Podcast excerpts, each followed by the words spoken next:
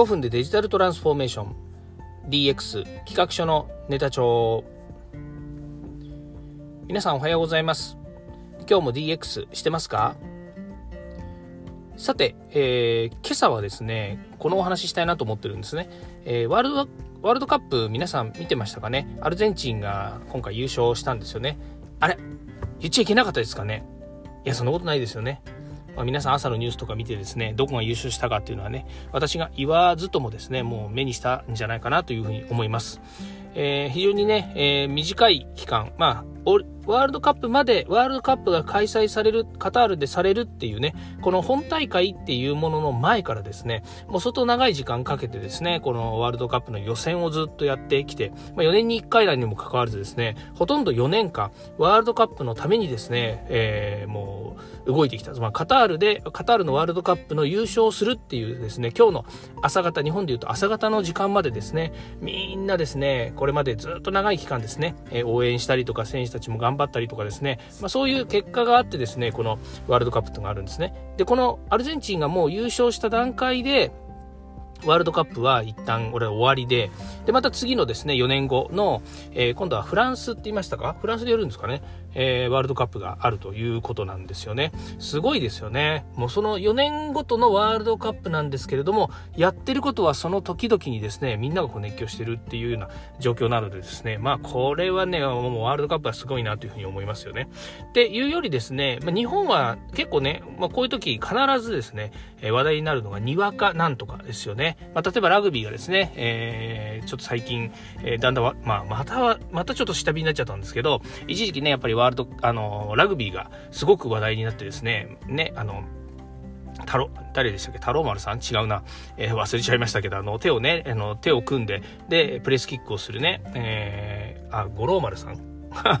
ごめんなさい、名前が出てきませんけど、ああいった時もですね、えー、ラグビーのにわかっていうね、にわかラグビーオタクみたいなね、にわかラグビーファンみたいなのが出てきて、まあ、今回もですね、えー、にわかサッカー、えー、ワールドカップファンとかですね、サッカーファンっていうのが、まあこう言われるようになったんですけども、そのことはどうでもいいんですよね。なぜかっていうと、もうね、この世の中、スポーツだったりとかですね、アミューズメントだったりとかですね、えー、ゲームだったりとか、それから楽しむものですよね。特に楽しむものというふうに考えるとか、熱狂するものっていうのはですね、もうね、毎日毎日たくさんあるわけですね。例えば私にしてみたら、そうですね、もう仕事も熱狂するし、からね、最近話題の NFT も熱狂するし、ま、もっと言うとですね、音楽も熱狂するし、いろんなものが自分の中の熱狂がある中で、このサッカーっていうのはまあ、中学校、まあ、小学校ぐらいからですね、サッカーやってて、まあ、チームに入ったのは中学校からなんですけど、まあ、それがずっとサッカー大好きなわけですよね。ねサッカーね、海外に、あの、ブラジルワールド、違うわ。えっ、と、アトランタオリンピックを見に行って、ブラジル対日本で、日本が1点取って勝ったっていうね、伊藤選手が入れた時の、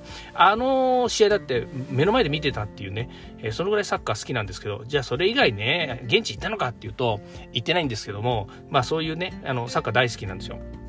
で、今回ね、アルゼンチンが優勝しました。ね、いろいろこうね、えー、文脈的に言うとですね、えー、フランスのこととかね、アルゼンチンのこととか、もうがブラジルのこととかですね、今回のクロアチアのこととかね、まあいろんなことを総合して話そうと思うと、まあそれこそ、あの、いくらでも喋れるとは思うんですけれども、喋れると思うんですけど、私に聞くよりもですね、あの、世の中にいっぱいコンテンツがあるので、そっち聞いた方がいいじゃないかっていうのもあるんですけども、これがですね、私がちょっとね、昨日ずっと、昨日っていうか今日の朝方ですよね。えー、今日の、まあ、いわゆる朝の12時、で日本の0時ですかね。0時から、えー、やってたんですけども、結果的に言うと、えっ、ー、と、延長戦やって決まらなくて、で、えー、PK 合戦、ね、日本では PK 合戦って言いますよね。PK 合戦っていう PK 戦をやって、で、結果的にアルゼンチン勝ったということなんですけれども、このワールドカップすごく PK 多かったですよね、PK 戦。どう思います？なんかね、すごい、すごいね、あの、拮抗してるというかね、チーム力というのがね、すごい、あの、今までのワールドカップにないぐらい、それぞれの国がチーム力っていうのがね、すごく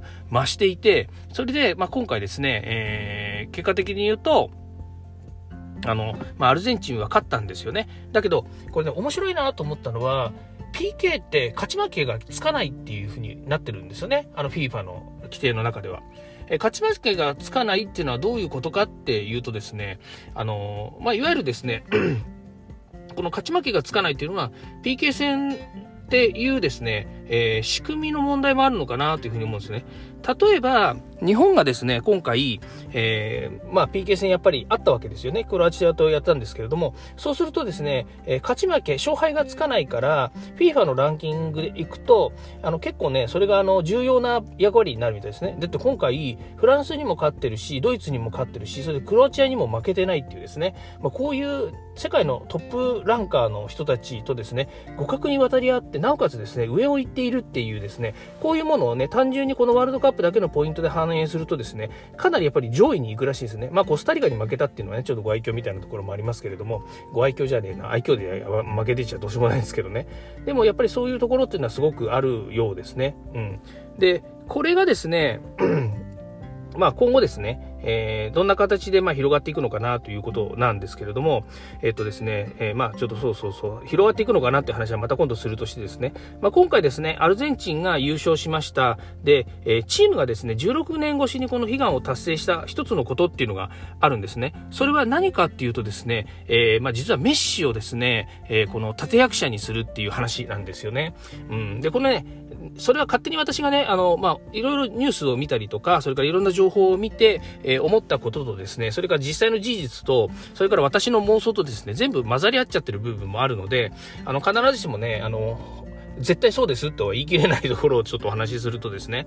えっ、ー、と、実はね、メッシは、まあ、このワールドカップをですね、一回も取ったことがないということだったんですよね。で、それはまあ皆さん知ってるの通りなんですけれども、今回ですね、実はね、メッシを含めたチームの戦い方っていうのがね、相当ね、あの、えっ、ー、と、今までと違うんですね。今回のワールドカップのメッシの使い方っていうのが違っていて、あの、メッシ走んない人で見てるとわかるけども、普段ね、あの、歩いてるんですよね。でもね、歩いてるだけじゃない？歩いてるっつったって、あの人は考えながらね、自分のポジショニング取って歩いてるわけなんですよ。あとね、体力温存ね、もう今30いくつだ ?30 いくつ ?36 だっけな？か、なんかね、まあかなり、まあもうね、サッカー人生としてはですね、結構終わりの方に終わりの方とも言い方も変ですけど、まあ、あの、体力的にはね、若い人たちにやっぱり追いつかない部分もあってですね、メッシは結構歩いてたりもするんですけれども、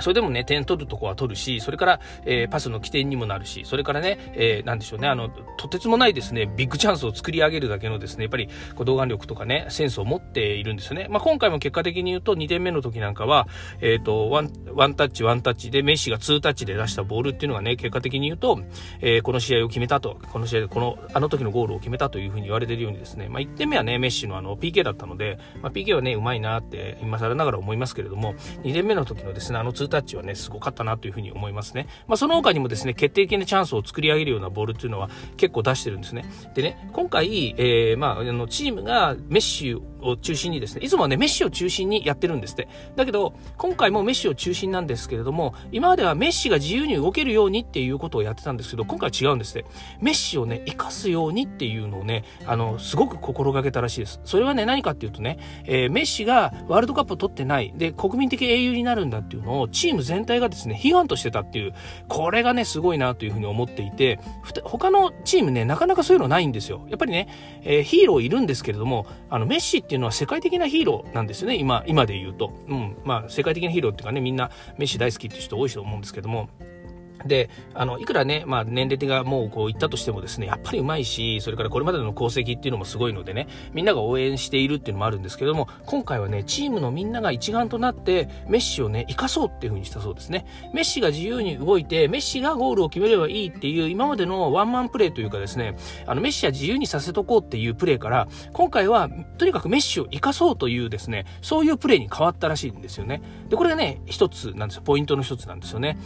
あ、まあ、まあ、二つ目なんですよね。一つ目は、メッシが取ったことがないワールドカップにかける情熱っていうのが、えー、チームみんなが共有していたってこと。それからもう一つが、メッシを生かそうっていうふうにね、あの、考えて行動していたってことですね。で、試合見てたらわかりますよね。あの、メッシにボールを集めるっていつもやってるんですけれども、今回はね、違ったんですよ。メッシがね、えっ、ー、とね、本当に自由に動くっていうよりもですね、メッシが本当にチームの中の一員に本当になっているっていう状況がね、生まれているというかね、そういうのが見えたんですよね。すごいなと、えー、まあ、すごいなって言っちゃうとですね、なんかね、あの、えー、文脈からするとですね、変な言い方かもしれませんけれども、あの、今までとは違うなっていうふうに見えたんですね。で、もう一個、すごいことがあるんですよ。それがですね、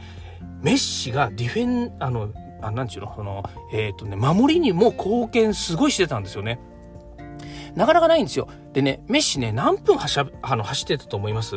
あの、いくらね、体力温存したっつったってね、あの、90分プラス30分ですよ、延長戦があったのでね。そうすると120分ね、フルに走り続けてるわけですよ、選手みんな。で、交代する選手とかね、足がつっちゃう選手がいる中でね、メッシね、最初から最後までずっと走ってる、まあ走ってるか出場してたわけですよね。まあその中で、メッシもね、あのね、ディフェンスやってたんですよ。あの、コーナーキック、相手のコーナーキックの時にはね、しっかりと自分が自陣に戻って、えっ、ー、とね、あの、ヘディングでクリアしたりとかね、足出したりとか、体投げ出したりとかね、もうす、ものすごい献身的にやっぱり戦ってましたよね。いや、それはね、決勝戦だから、あの、さ、もう次の試合がないから、死ぬ気でやるんでしょって言えばね、みんな死ぬ気ですよ。フランスだって死ぬ気ですからね。もうね、エム、エムバペ、エムバペのですね、あの、得点力ってすごいですよね。8得点。今回ね、得点王になったと思うんですけれども、あのね、やっぱりね、あの、なんですかね、あの、瞬発力と、から、あの、ね、ゴールを狙うね、えー行動っていうかね、ものすごいですよね。やっぱりだからこそ彼も取れたっていうのもありますし、やっぱりフェイントもうまいしね、